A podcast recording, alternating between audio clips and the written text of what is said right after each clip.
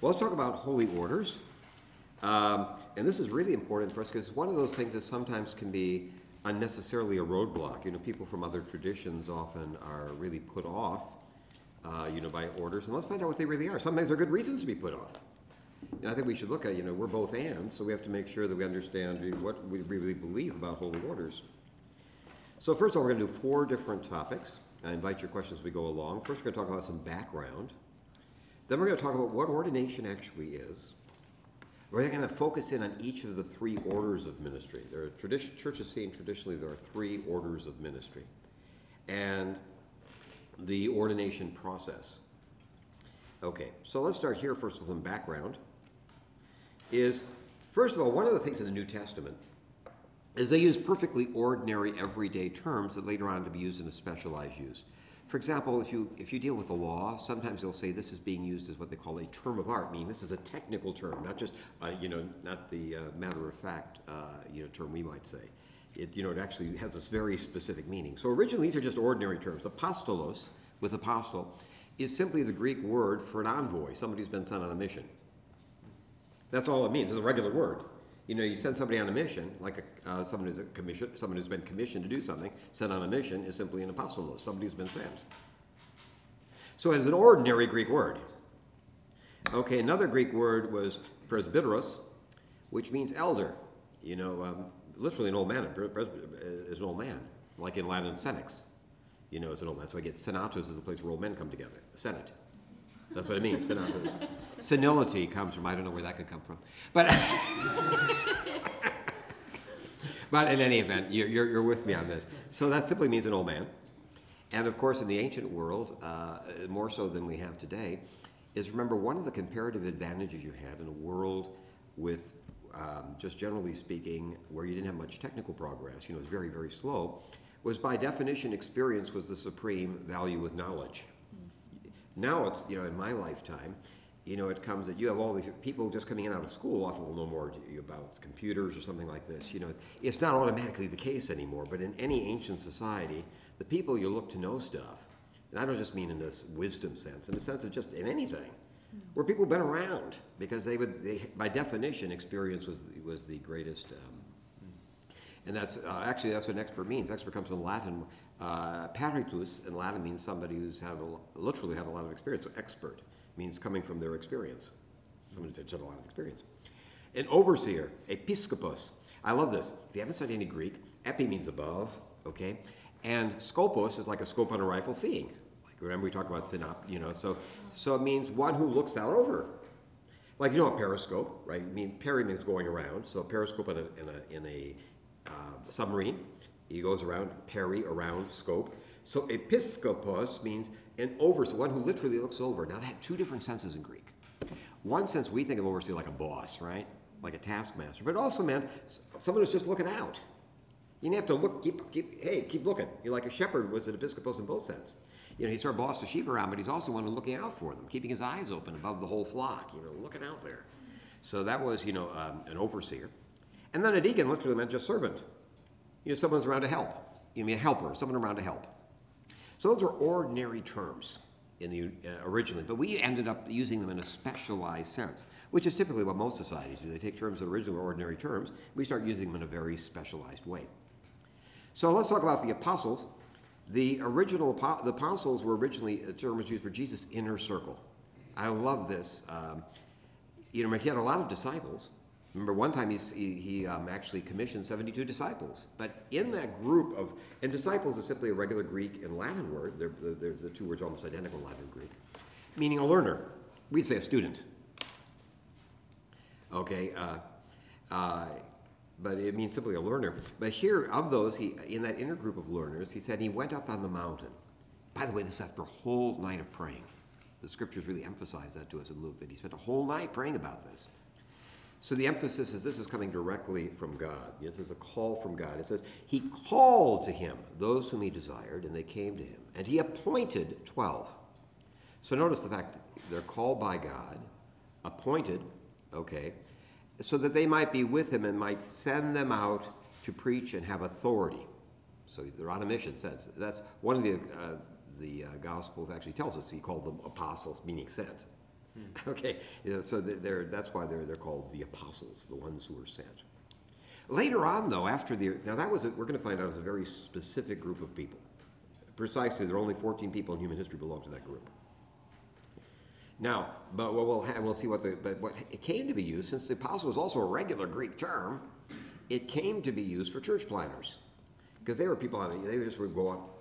So I'm sitting in a room filled with a lot of apostles here, you know, in the sense of the earliest church, when you have, you gave the church apostles and things, it's not always speaking of the 12 apostles, it's often speaking of these people who are just itinerant church planters. We see both. We say sometimes it's an office, like I'm one of the, the, the apostles, you know, sort of a capital T like Paul saying, I'm, I'm no, no inferior to the other apostles as opposed to itinerant church planters. Okay. So it says here, for example, in the Didache, but concerning the apostles and the prophets, act according to the decree of the gospel. So we're totally not talking about the prophets in the Old Testament here. Let every apostle who comes to you be received as, a, as the Lord, but he is not to remain more than one day or two days. And if there's a need, uh, and when the apostle goes away, let him take nothing but bread until he lodges. This actually became sort of a problem is that some people were just making sort of a, uh, a side trade of this, and they would sort of come, oh, I'm on a, I'm a traveling evangelist. I mean, I'm, I'm, I'm, a, I'm a church planner. And they say, look, they come, you want to receive them nicely, but three days and you're out. You know, you need to be moving on with your traveling ministry. So we know this is not the 12 apostles. We're talking about this other group. Okay. Now, who are the elders? Uh, the elders uh, we say we're appointed in each church. The important thing, we have this, for example, at the first missionary journey that Paul has. What does it say at the very end of the journey? They're about to go their way back. It says, And when they had appointed elders for them in every church, with prayer and fasting, they committed them to the Lord, in whom they had believed. So, what the apostles always did when they set up a church, they appointed a leadership structure. You know, it wasn't like a uh, book club. You know, you just try to get together and talk about Jesus. They appointed an actual leadership that they appointed. Okay, they appointed elders with prayer and fasting and committed them to the Lord. And it says, like in Crete, it says, we're talking here to Titus. This is why I left you in Crete, so that you might put what remained into order and appoint elders in every town as I directed you. So the church from the very beginning had a leadership system, and notice that they, um, they were the ones who chose who these were. That's very important, though, the idea that you're going to appoint the elders. It wasn't, you know, they're, they're, they're, ask them who they'd like to be their leadership structure. They were appointed. Okay. Now, the overseers. The term overseer is used interchangeably with elders in the actual New Testament. I'll give you an example. Look at Titus 1 5 through 7. This is why I left you in Crete, so that you might uh, put what remained into order and appoint elders in every town as I directed you. If anyone is above reproach and a husband of one wife, and his children are believers and not open to charge of debauchery or insubordination. For an overseer is God. Notice he just slipped.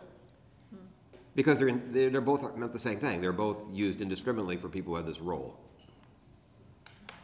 Because he's just saying appoint elders, and he's talking about who need to be an elder. He says, for as an overseer, God's steward must be above reproach.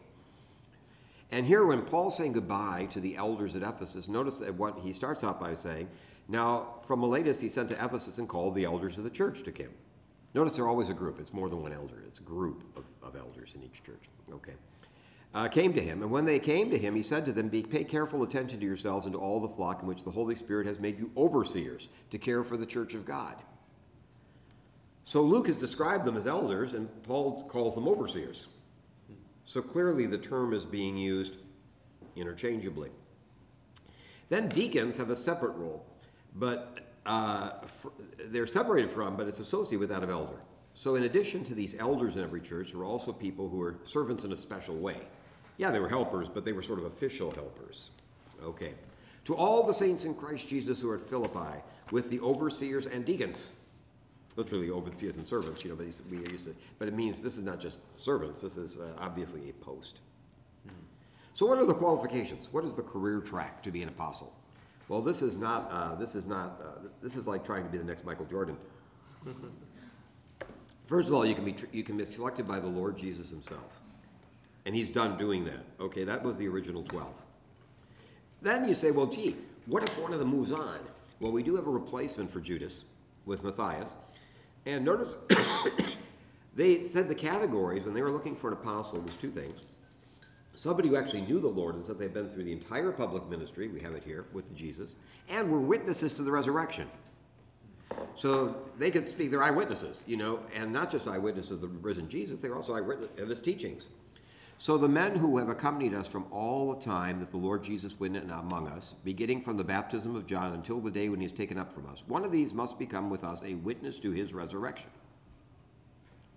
So that was the only person who's ever filled a slot that way, you know, in that in that special sense of the limited number of apostles. Obviously, no one would now be in that status that our Lord has returned. And one exception is Paul. In this case, Paul usually is a witness of the risen Jesus, appears to him directly, the risen Jesus. And he emphasizes, though, that what does he share with the others? He's a witness of the risen Jesus, and he's called directly by God. Notice the first two say, when they, when they chose people, they, they didn't just give the qualifications. Remember, they chose two people who met the qualifications. Then what did they do? They, they, they called on God. You make a choice. And they, they picked lots, like you would in the Old Testament. It's your choice.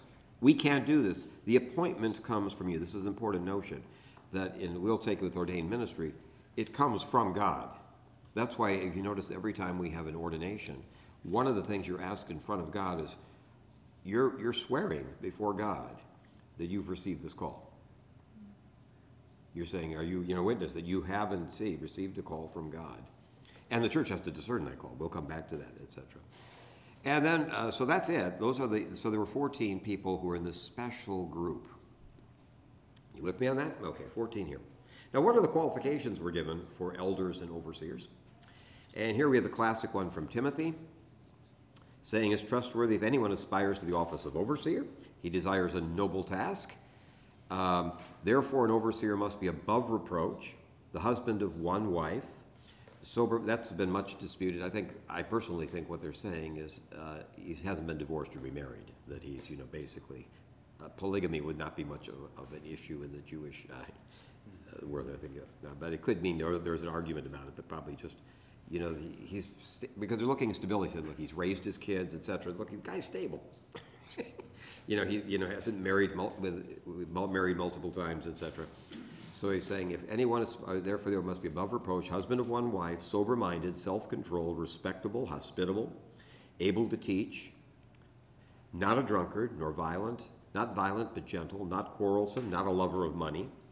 They're going to emphasize that because, again, inevitably there'll be financial implications, and that's always one of the two things that are going to be problems for us are sex and money, always with temptations. Think of ministries that have gone bad, people who've had wonderful ministries from God. So they're saying we have, have got people where this is not their special problem. We all have have temptations and things. But some people have particular temptation with these two things. Saying, well, we got to make sure that we have people that this is not the case because they're good. It's like you know, you can't be an alcoholic and work in a bar. You know, they're just this is just not feasible. Okay, he must manage his own household well with all dignity, keeping his children submissive. Uh, for if someone does not know, submissive here means basically in good order, they're not out delinquents and things. You know, he, they're basically, you know, he can control his own family. Okay. For if someone doesn't know how to manage his own household, how will he care for God's church? He's saying it's sort of a trial run, you know, basically. You know, if somebody's a bankrupt, probably the person you don't want to have as a church treasurer. You know, they're basically, you'd sort of say, you know, gee, I don't think people want to use me to sell gym, gym equipment. You know, just call it a lucky hunch. Even though I could get all the words down, I could tell you the reasons for it. I think I'd probably say, this is not the model we want of a success story. Okay. Okay, he may become puffed up, and he says uh, he may not, must not be a recent convert, or he may become puffed up with conceit and fall into condemnation of the devil. Moreover, he must be well thought of by outsiders, so that he may not fall into disgrace, into a snare of the devil.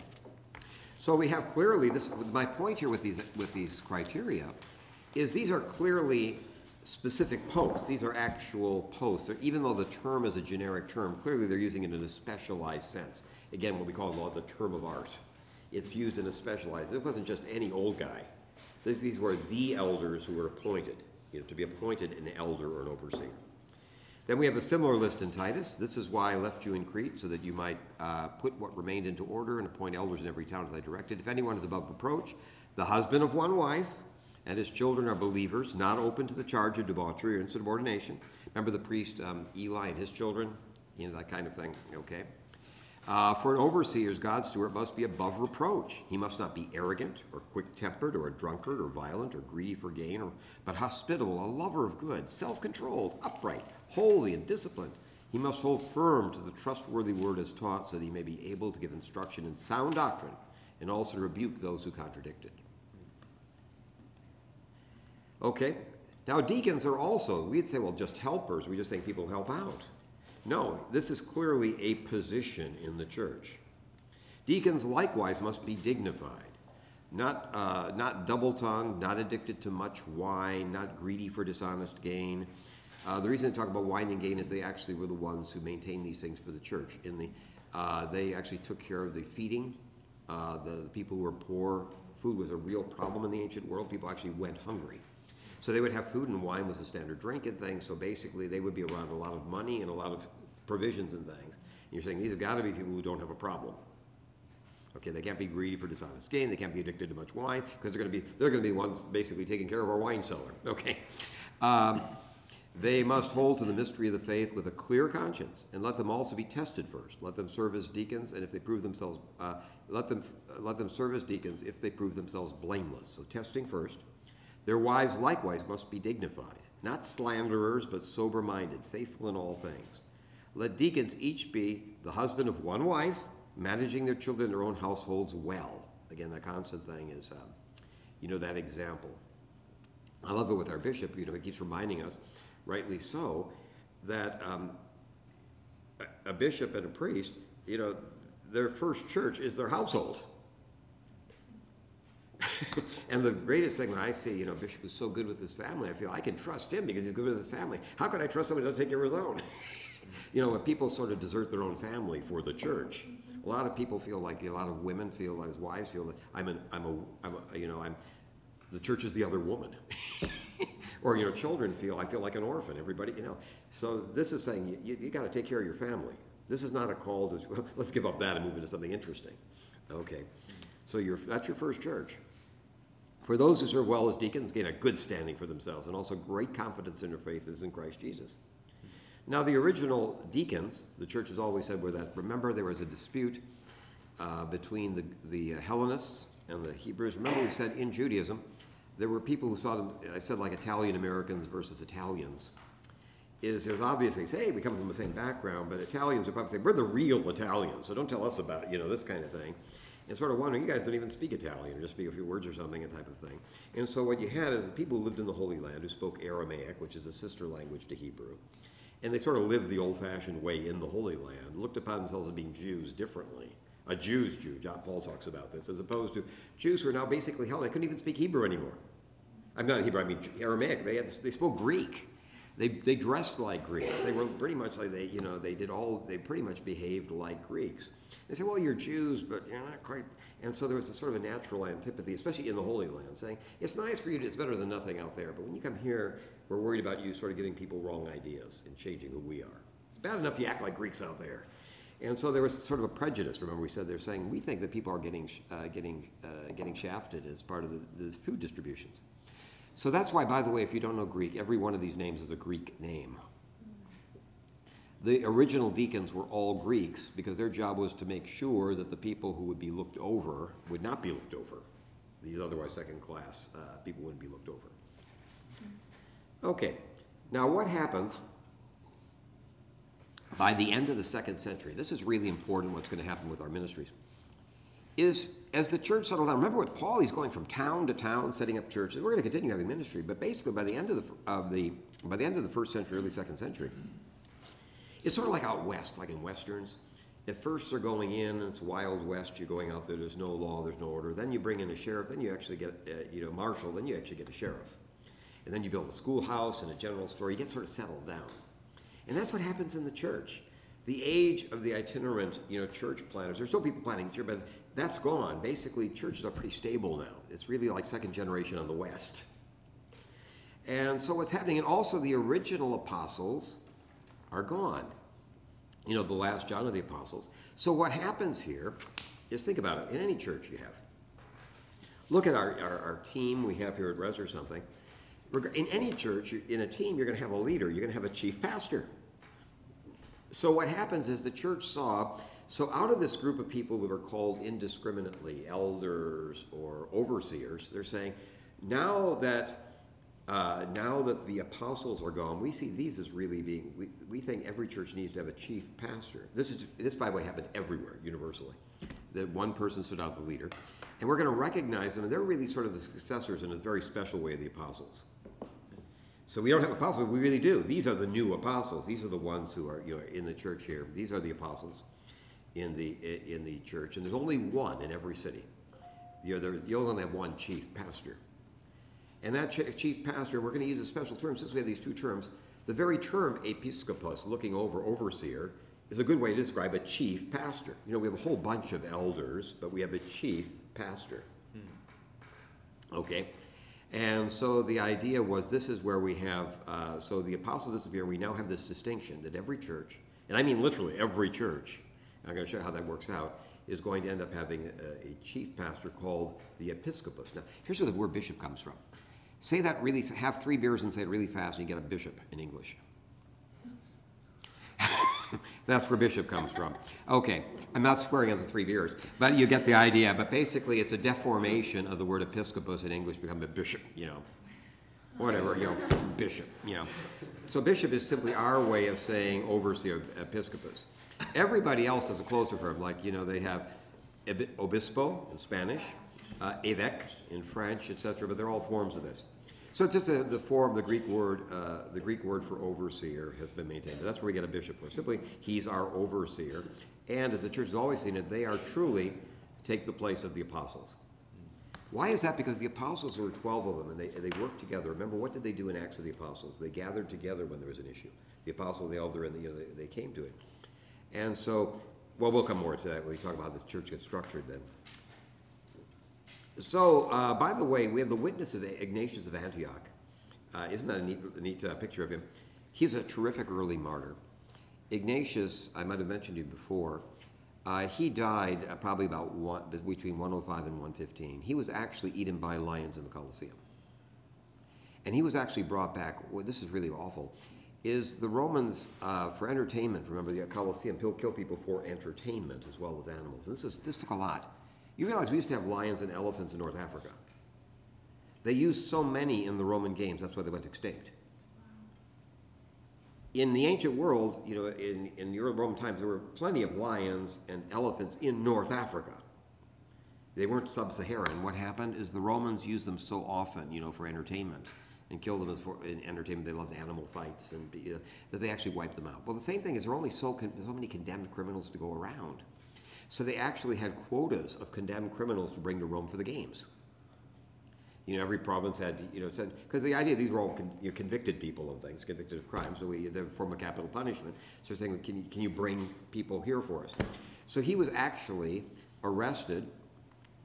Uh, you know, uh, uh, Antioch was one of the great cities of the empire, one of the three great cities: Rome, Alexandria, and Antioch. Athens was like a Madison; it was a university town it was a has-been town. It was very nice. It was university, but it wasn't a big city. The big cities were Alexandria was the biggest. You know, Alexandria, Rome, and Antioch were the three great cities. Well, he was arrested, and he's actually going to be taken to Rome. He's actually being taken in, in a group of people to Rome to be put to death. So here's what's neat about his letters. He writes letters. It's the neatest thing, is because we all have them and they're great reads. Is as he went on his way, different churches would send people you know, to, to, pray with him and have dinner with him and say, you know, we're, we're with you, we're praying for you, etc. And so these people would meet him on the road, and then he'd stop, had stopover points. And the stopover point in church would take him as a guest. And so, you know, and so what happened, he'd write them thank you letters. And so we have six of those letters. And then he wrote a letter to the church in Rome saying, hey, I'm coming, folks, just so you know I'm on my way, and telling them, don't get me off. He wanted to be witness. Here's why. In the ancient world, and it's still true in the, in the developing world, money answers all problems. You do understand that bribes can solve most anything. I'm not encouraging this, but the classic thing, if you haven't traveled in the developing world, will be you need a permit for that. Officer, is there something we could do about that? Yeah, you know, it's a, yeah, it's a matter of convenience. I'm sorry, but this is often how. So in the Roman world, you can always find some well-placed person with money. Matter of fact, we have an example of that in the Acts of the Apostles. Why do you think, remember, Festus was holding on to um, Paul for a year, and he kept calling him. He was hoping people would show up to pay him off. He was looking for a bribe. That's why he wasn't moving the case along. He was hoping, come on already, folks, hint, hint, nod, nod, wink, wink. and so he's telling him, don't do that. Don't use money to get me off. I want to be a witness. Okay. But here's the point. In every one of these letters, it becomes this is what's enormous. One of the troubles with ancient literature and things is we don't know what's true in a given church is true of other churches. For example, we know res, and we know if we go to other churches, even our own in our own uh, communion in the Anglican Church in North America, often the feel is different. We love them, they're sister church, but they, they're not. There are not a lot of differences in style, you know they, they don't all look like res, right? Uh, they have their own styles and things. So you wonder how much of this is is the ACNA, and how much of this is that particular church. So we might wonder in the ancient world, yeah, if he just described his church, we'd say, well, that's what they do there. That's nice, but how? What about anybody else? He's talking. We have letters to basically seven churches, and in those churches, every single one of them has a single because he's mentioned the bishop, and he talks about and the the council of elders and the council of deacons. In every case, and no, he's not saying this is a, uh, saying here's something you should do. He's this is a given. These are the people he's talking to. I want to, I want to mention, hey, say hello to your bishop you know, uh, you know, make sure to support those elders who are helping him out. You know, remember your deacons, honor them. Here's an example, for example, when he writes here to, this, to, the, to the church of Smyrna. You should all follow the bishop, not one of the overseers, the bishop, as Jesus Christ followed the Father. Follow to the presbytery, that means the group, the, the college of, of, of priests, or, you know, of, of elders. Um, this is interesting, it's a college, and that's why when ordinations, when there's a priest ordained, that all the uh, other priests gather around him like hands on him. It's the bishop who's ordaining him. What we're doing is welcoming him into the college, and we welcome you as a brother priest.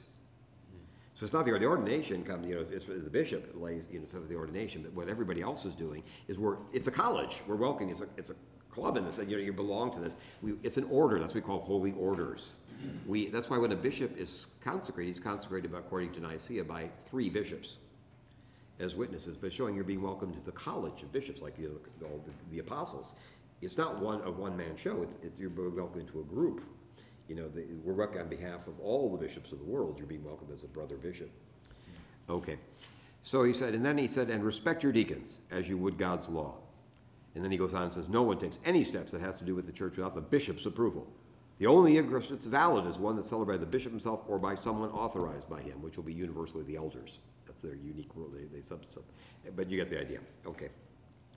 And he actually was saying, he said basically, uh, where the bishop is, there is the Catholic Church. How do we know the church? The bishop is the sign of the church.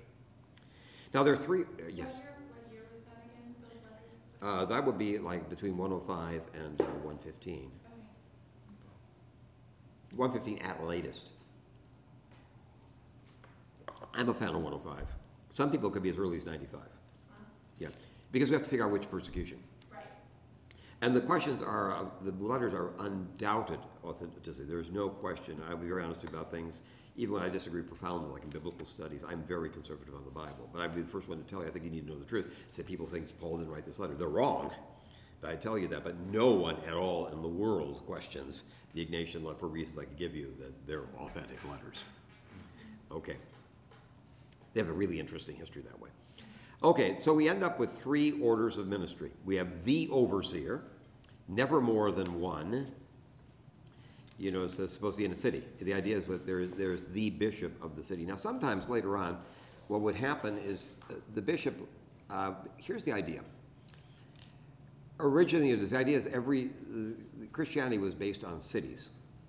Remember, original Christianity spread. The Roman world, by the way, was a federation of cities, if you're unaware of that the Roman Empire was essentially a federation of cities. Cities are how they were governed. The, the hinterlands were the hinterlands. You know, they would be attached, but the cities are how it was governed.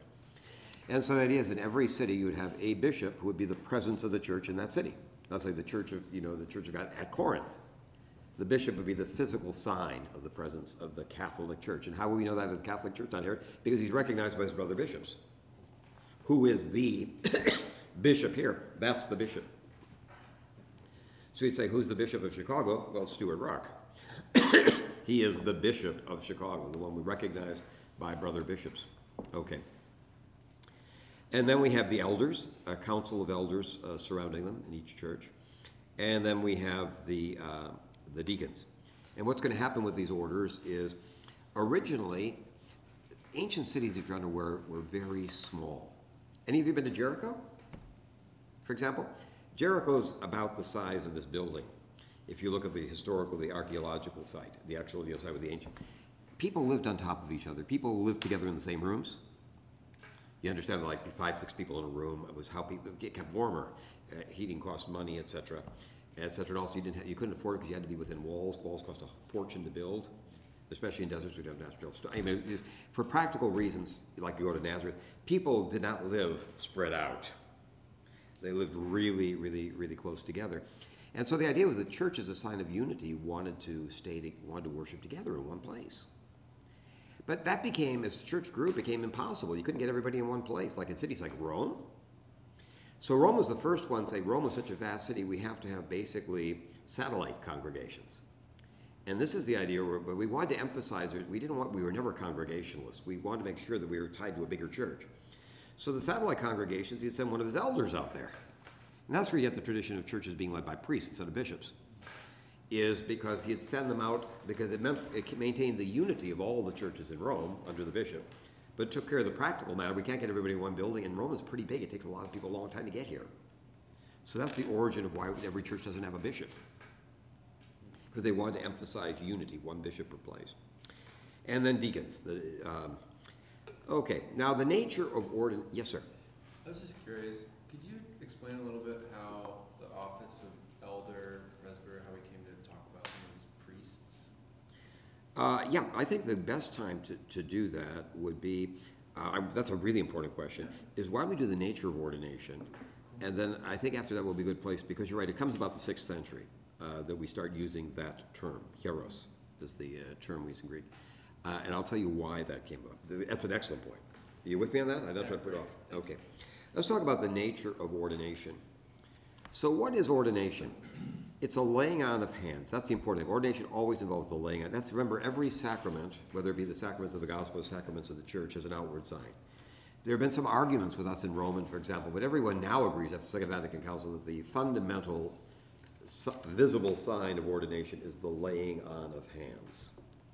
That's the you know, like the bread and wine in Eucharist, water in baptism. The fundamental sign is the laying on of hands.